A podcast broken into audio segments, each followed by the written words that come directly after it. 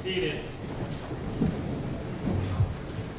Well, welcome to Grace and Peace. I am Vincent Hoppy. I'm the pastor. Uh, Grace and Peace exists to bring the healing power of the gospel to every broken place by connecting with God, caring for others, and cultivating in our city for the glory of God.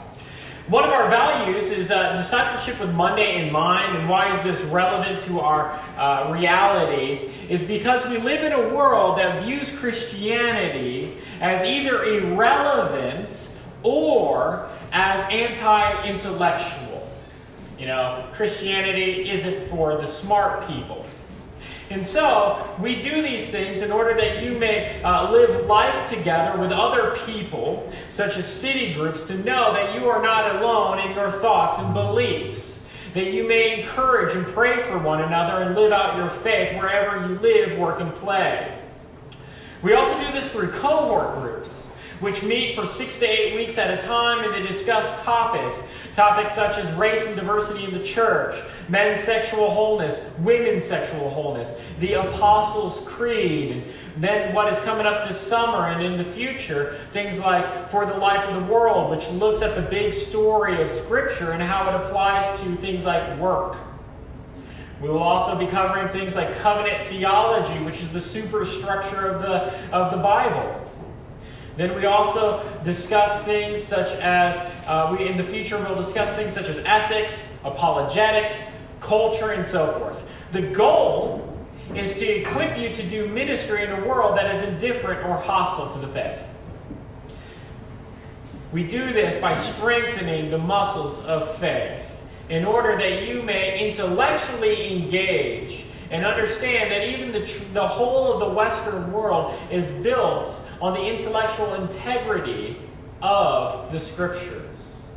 But here we are. Let us continue our study through the book of First Peter. It is a book that is encouraging God's one people to stand firm. This is one people made up of both Jew and Gentile. They are to stand firm in the face of suffering and discouragement. The past two weeks, we have looked at the reality of living as a stranger and an alien in a strange time. Last week we saw that Peter sets the stage for the encouragement. He reminds them that their ultimate hope does not depend on them as the individual, but on God and the work of salvation in Jesus Christ. And this empowers faith in the midst of suffering. In our text today, Peter draws our attention to seeing with a new perspective, a better perspective on how to endure suffering Peter gives them the interpretive key to understanding their situation. And likewise, our situation. A situation filled with discouragement, pressures from the culture, a pluralistic world where there are many paths presented as a means to glory.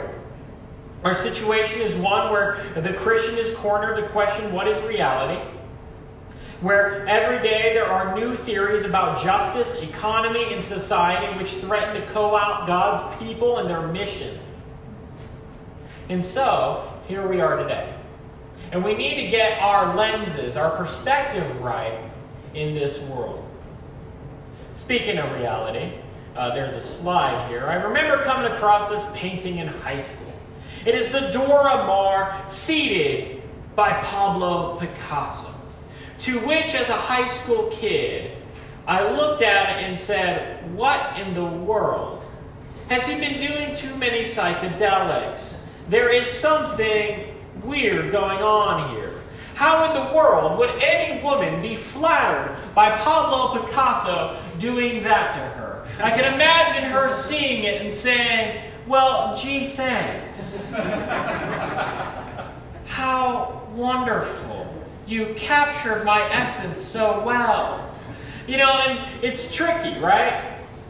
Like, at my in my little self, I realized I was probably way too simple to actually get what was going on. There was no way I was going to understand this, right? And so it was, I just resigned myself to either faking it, like, oh yeah, don't you get it? Look how great this is. He's a genius. What? and so, It wasn't until I was well past college that a mentor pastor friend of mine tells me, Vince, let me tell you this, right? And we're talking about something else, right? Because my perspective was messed up. He says this Vince, you see, you think that if you don't understand why this is happening, then you think that maybe the critical piece of information doesn't exist. But rather, you need to think like looking at a Picasso. You need to realize, and I'm sitting there going, wait a second, this is all my high school nightmares. I'm no longer going to have to fake it. He says this You want to understand Picasso? You need to realize what he's doing. You need to have a better vision of what's going on. And what is going on, then? Is that at the same time that he's painting a portrait of her face forward, he's also painting the profile at the same time. He's painting her side profile and the, and the front on face at the same time. To which the light turns on, and I go, oh. And now I feel super intellectual. No, but this is what's going on. There are many theories, there are many things going in the world, and we need to understand why are there pressures? Why is there suffering for the Christian in our beliefs? It isn't until we get a better perspective about what's going on are we able to navigate the terrain of where we are today. And so Peter says in our text concerning this salvation, primarily the salvation and deliverance that is to come from the next situation, which is the, which is the, the deliverance from the situation. It's the vindication of his faith when Jesus comes back. The prophets, he says, which are Old Testament prophets primarily, who prophesies about the grace here, which is used as a favored position in Christ, empowering for them to understand. It was that was to be yours. They searched and inquired carefully. What were what were they inquiring about? And they were inquiring what person or time, the circumstances, the Spirit of Christ in them was indicating when he predicted the sufferings of Christ and the subsequent glories. So we focus here. Peter tells us this. Peter tells us if you're going to make sense of your situation in the world, church, and as a Christian, you must see it through the lens of Christ by the enabling of the Spirit. Jesus gives the Christian a better view historically and cosmically. Jesus gives us a better view historically and cosmically. It is the scriptures or in the scriptures that we gain this understanding, not from a blogger, not from a podcaster, not from cable news, talking head, Joe Schmo, not from a political pundit, but from the Spirit testifying and making his appeal through Scripture. You want help in this time? You want to understand what's going on? You want to have a nice file folder to put things in neatly? You need to understand that that help comes from the God of the Bible not from the message on cable news.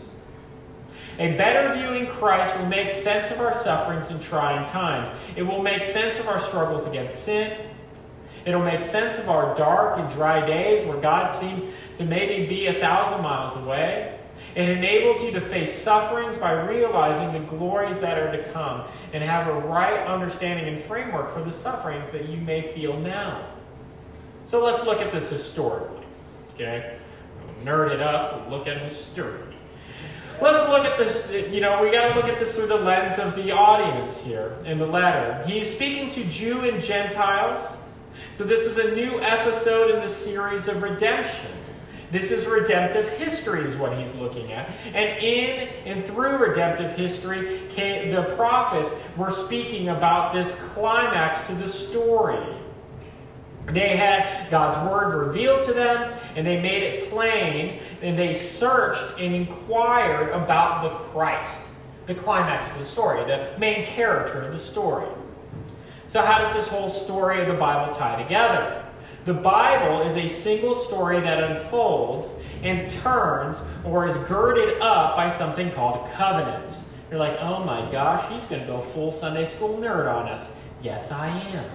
Okay? So covenants are relationships which God establishes and initiates with man through a mediator with obligations and blessings and curses to carry along his mission of salvation. J.I. Packer says it this way If you want to understand the Bible, study the covenants. Better yet, if you want to understand God, study the covenants. The whole story of the Bible, heck, the world, unfolds in these covenants. These covenants carry the story of God's redemption. The Bible starts with a relationship established by God with Adam in the garden. Adam falls, he rebels, sin enters through his rebellion, and then sin acts as a power over humanity through death. It is a corruption onto all our faculties, even our thinking, reasoning, our desires, are all corrupted by sin. And then it is actually, and it is talking also about our actual transgression. So sin becomes ubiquitous. But God makes a promise in Genesis 3:15. So that first part, Genesis 1 through 3:14, we would call that conveniently something uh, like a covenant of works, in which God was going to confirm Adam if he kept covenant unto life forever. But he failed. So in Genesis 3:15, we have the beginning of something called, ready for this, little nerds just like me, the covenant of grace, right? And so, I, it says this I will put enmity between you, speaking of the serpent, and the woman, between your seed and her seed. He shall crush your head, and you shall bruise his heel. From this point in Scripture, we begin to have this foreshadowing going on foreshadowing of the fulfillment of redemption. This Christ figure. From the beginning, someone was going to be the representative of the people. Someone was going to crush the head of the serpent. We see this being carried on then through the covenants of Noah, Abraham, Moses, David, the new covenant, and all those finding its substance in the person of Jesus Christ. Notice, though, there's always suffering prior to salvation. Okay? Noah goes through the flood. Abraham is made a wanderer. Moses has to deal with a crazy group of people who will wander and do ridiculous things through in the wilderness. Okay? They had to live through things like plagues and Passover. Then David, he was a man of war. The new covenant suffering happens in Christ, in which he personifies the sufferings of the people. And they are then arisen and ascended with him. There is an interesting construction, right? Why do I say this? We share this. So here's this interesting construction. And you're probably saying to yourself, oh man, he is actually going full bore nerd here. This is great. So, and where it says, the sufferings of Christ and the subsequent glories. Notice here, it is in the plural, the sufferings. It isn't just one suffering of Christ. And then it also says the glories of Christ. Well, isn't there just one glory for Christ if it's just Him? It is not talking about just sufferings for Jesus Christ personally and individually. What is going on is he is saying that there is a shared suffering between God's people and their mediatorial representative, the representative of the covenant, that he shares in their sufferings. Also, that we share in his glories. So, what does this mean? How does this boil down to you?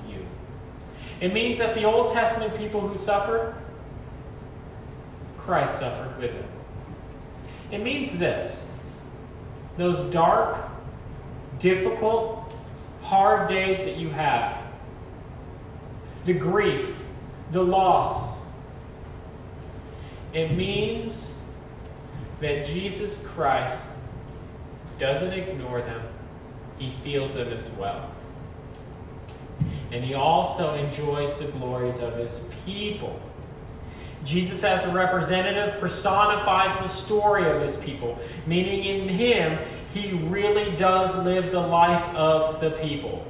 So far, Paul, so, so much so that Paul says, in, says about, says, Paul in, in Acts says this about Jesus. Jesus shows up, and Paul, Saul says, Saul, Saul, why are you persecuting me? When Paul was, per, when was per, Paul persecuting the church, it means that Jesus was taking that personally, that he was suffering with them in the persecutions that Saul was, was inflicting on the people. Paul later says in Colossians that he is filling up what is lacking in the sufferings of Christ. What does that mean? It means that your trials, all those sufferings, all those persecutions of the church at large, the church in the world, Jesus feels them too. Jesus says to these to, about these things, about this new vision, about these sufferings that you have. He says this Blessed are your eyes, for they see, your ears, for they hear. For truly I say to you, many prophets and righteous people long to see what you see and did not see. Or in Matthew 11 11, speaking of John the Baptist, truly I say to you, among those born of women, there has risen no one greater than John the Baptist, yet. Yet, the one who is least in the kingdom of heaven is greater than he.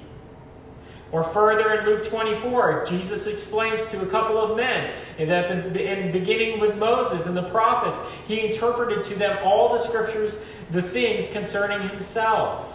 Hebrews 1 says, Long ago, at many times, in many ways, God spoke to our fathers by the prophets. But in these last days, he has spoken to us by his Son, whom he appointed the heir of all things it means this your sufferings, Jesus feels them. And in your time now, you have a blessed, privileged position because you see that it is through sufferings that glories come. How does this help a Christian in our role? Historically, you do have that better vantage point. You see the terrain. You know the challenges to your faith. You find yourself, though, nourished and strengthened to live the life of faith because you know that these aren't by accident. This is how the glories come. How are you empowered? Look at Jesus. The scriptures are the rule to direct us how we are to glorify and enjoy God. The Bible points us to Jesus. The prophets searched, they inquired, they spent time looking into the Word of God to figure out who this Jesus was. It was in the scriptures that they got a clearer view about God in the person of Jesus. Sacraments now work as the words of the covenant of grace Jesus made visible. You want to experience God? Anyone want to experience God? Has it gone dry for you? Here's the challenge go to the scriptures. Because there Jesus is revealed. You will find your vision getting clearer, your resolve stronger, because you will see his sufferings and his glories, and you will be able to frame your sufferings and your glories in his story. His story will become your story. And I have to confess, in the past few weeks, I've felt pretty spiritually dry. It's been real hard. It's been real difficult to make sense of things. It feels like God's a thousand miles away from me at times. And so, what do I do? Do I uh, enjoy some spring skiing in order to experience God? Do I uh, hike the incline until my lungs burst and then I get that really cool runner's high at the top? No. If I want to experience God, I turn to the scriptures. So I've just been doing something simple that I've been doing for a long time, and I just pray the Psalms four times a day for 15 minutes at a time. And does it does God like somehow zap me with this feeling? No. But in it, what I have done is that I've begun to see Jesus clear. And so goes for you. This is where we find God. Since Scripture is the very act of God in the world, it's a product of God. Go to it. Look into the Scriptures if you're going to experience God. Let me put it this way You want to experience God historically? You want to experience God really? Um, come to the sacrament and eat, feast on God, and you'll experience Him nourishing you the way food nourishes your body if you take it and faith. Now let's look at this cosmically. In verse 12, it says, The prophets preach good news by the Holy Spirit sent from heaven, things into which angels long to look. The Spirit is one who reveals Christ, opens our eyes to see Him, love Him, know Him.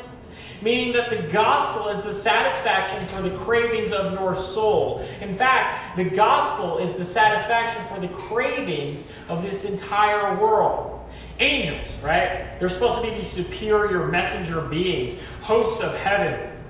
But yet, if they're completely satisfied in seeing God, why in the world would it say that they crave, long, yearn even?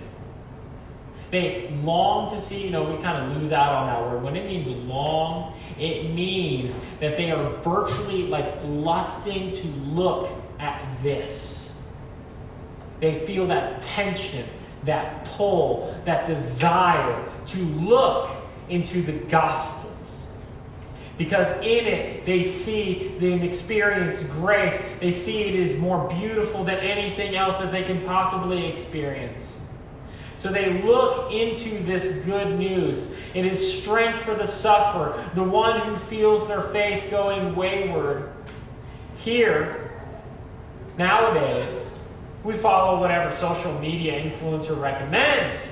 But here, Peter is saying, ha, even the angels who get to see God, they want to look into the good news of the gospel. Peter is saying, forget the social media influencers pushing the next experience. Here's the real deal. Better than anything you could ever put on Instagram, it is found in the person of Jesus Christ as revealed in the scriptures. Acts 17, Paul is preaching and contends that even non Christian voices, the irreligious voices, they are looking for this satisfaction in God. He cites pop culture. He cites the talking heads of his time. He quotes people like Epimenides or Aratus.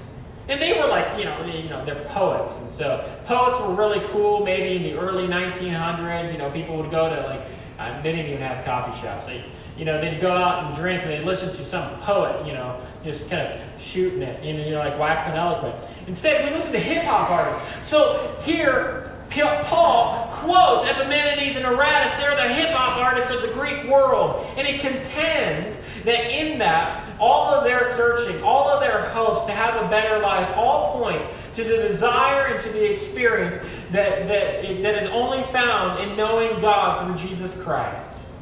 God has come to be known in the person of Jesus. For many years, our world has been dominated by the belief that the sciences and technology will give us all the answers. It'll bring us to paradise. We'll progress. We'll become the best people ever. You know, science and reason became the new authorities, became the new authorities over the church and ancient narratives. To which Nietzsche famously said, God is dead and we've killed him. But nowadays, we've gotten past even science and reason, and so I would say that we haven't so much killed God with science and reason or technology, but rather we let him die from neglect. We've moved on from science and reason. We've moved on from religion.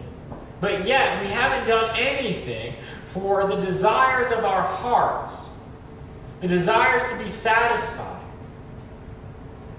We can't outdo that. Meaning this the modern person who rejected Christianity because of science and reason, they try to experience God through performance, by technology. Many of, of us are influenced to do the same through self expression today, meaning that we come to know the truth of reality by being the true you. Rather, instead of having an authority of science and reason, we want no authority at all. We only want the authority of self. Only we fail to realize that this no authority approach is really just a new authority. It's the authority of the culture, this wind of the world. It is one that is predominantly Western, post Enlightenment, generally white, upper middle class. You see, either way, the way of the modernist through science and reason, and the way of the postmodernist through self expression, has failed to give us what we crave the experience of God Himself. Let me put it this way You want to know something interesting? For the past 170 years, church has really changed. Course, you know, like it's 170 years, Vince. What do you expect? No, really, uh, it, it's given way to the rise of expressive and experiential worship. It started in the Second Great Awakening. Second Great Awakening said it doesn't matter so much about the content of your sermons and services, but it is whether or not you experience God. And so they kind of boiled it down to a science. If you were to sing it this way, if you were to say it this way, then people will respond. You'll get the experience of God without the substance of God. And so, what has happened today in 170 years since the Second Great Awakening? Well, it has become less about the word and sacrament and more about the experience. Hence, why you see church services look more like rock shows and TED Talks and less about the truth and substance of Jesus and His Word and sacrament. It's why there's less theological rich singing. Things have changed. We've, take, we've overbitten on modernism, and there's this overhang. And now we're continuing to chow down on the postmodern expression. We've moved from performance, I mean, yeah, we moved from, from performing and trying to get things right into self expression. So, let's get real. If you struggle to feel God, it's because probably your culture has tricked you into believing that experience by performance or expression is the assurance and ground of your salvation. And so if you sit there and you say to yourself, you know, I just I just don't experience God. I just don't feel him. Well, you've been tricked by the culture to say, ha ha, you don't feel him? Then he doesn't exist. Do you understand how that trick works? You see, rather, Christianity says that Jesus shows himself, reveals himself, gives himself, and you take him in. It is the cosmic satisfaction for your soul. It is no longer about performance or expression, but by receiving him. You see, the modern man is more about your service to God, but in Christianity, it's about God saving you. Word and sacrament, they both point you to and unite as a sign and symbol of the substance of Jesus Christ. God made himself visible, made himself huggable, made himself killable, and he is raised in glory. Let me put it this way you want to experience God? Stop performing, stop expressing, receive him, inquire search, eat him. Are you still looking for ways to answer the maladies of, the wor- of this world? And that is why all kinds of different solutions come up for maladies in this world, isn't it? Think about critical race theory. Think about conservative politics. Think about progressive politics. Think about romanticism, Eastern mysticism. Some, some are secular, some are religious, but all have something con- to commend. Yeah, sure because they are image bearers experiencing God's world, but they are also corrupted by sin. No one system will be able to give you a satisfying solution to the maladies of this world. Only Christ does that. And we anticipate his return by working within our spheres of influence to work and to bring alignment between the order of this world and the one to come, because it is his kingdom come and his will be done. Today, the desire to experience and know God persists. Some try it by adventure. Some try to get it through education. Some through athletic exploits. Before you kids, trying to make mom and dad happy and pleased with you. Some through finding that romantic partner. Others through psychedelics. Yes, I've had to talk to people about psychedelics for the past 15 years you shouldn't do them. If you want to experience God, read His Word. Some through rigorous religious observance. We all see this pattern, though, in the Scriptures. And through each one of these recommendations, you got to suffer in order to get the glory.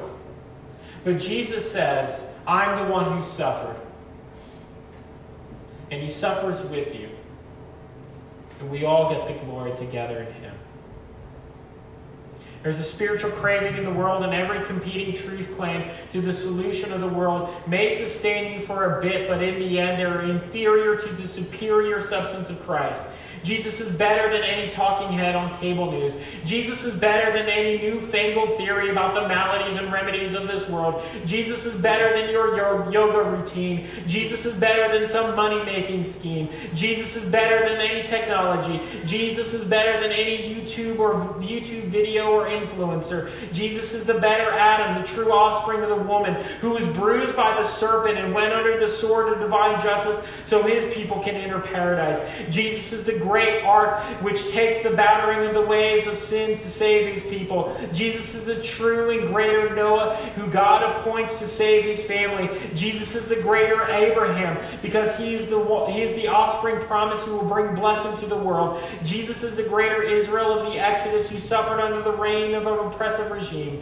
He is the greater Moses who leads his people out of Egypt through the sufferings of the wilderness and into the promised land. Jesus is the better David who sits enthroned throne forever on his kingdom come and is now coming. Jesus is the greater return from exile in which he fully restores the glory to the people by the uniting God and his people. Jesus is the greater end for racism, both systemic and individual, because in his flesh he has torn down the dividing wall of hostility instead of two men making one new man in him. In him there is neither Jew nor Greek, there is neither slave nor free, there is neither male nor female, for you are all one in Christ. Jesus is the true end to nationalism because that at the name of Jesus every knee shall bow in heaven and on earth, and every tongue confess that Jesus Christ is Lord to the glory of God the Father. Jesus is the greater hope for the world because all the suffering for the sins of the world came crushing down on him, and on the third day he rose again in victory over the grave. This is what angels long to look into you want to experience God? Look into the scriptures.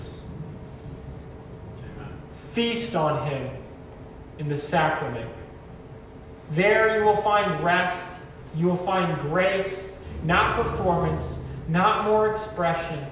You will find strength in the framework to understand the hard days of being a Christian. On the dry days, and on the days where you feel pressure, you feel doubt, and you feel shame. Let us pray. Almighty and glorious God, meet us in your word. Help us to experience you in truth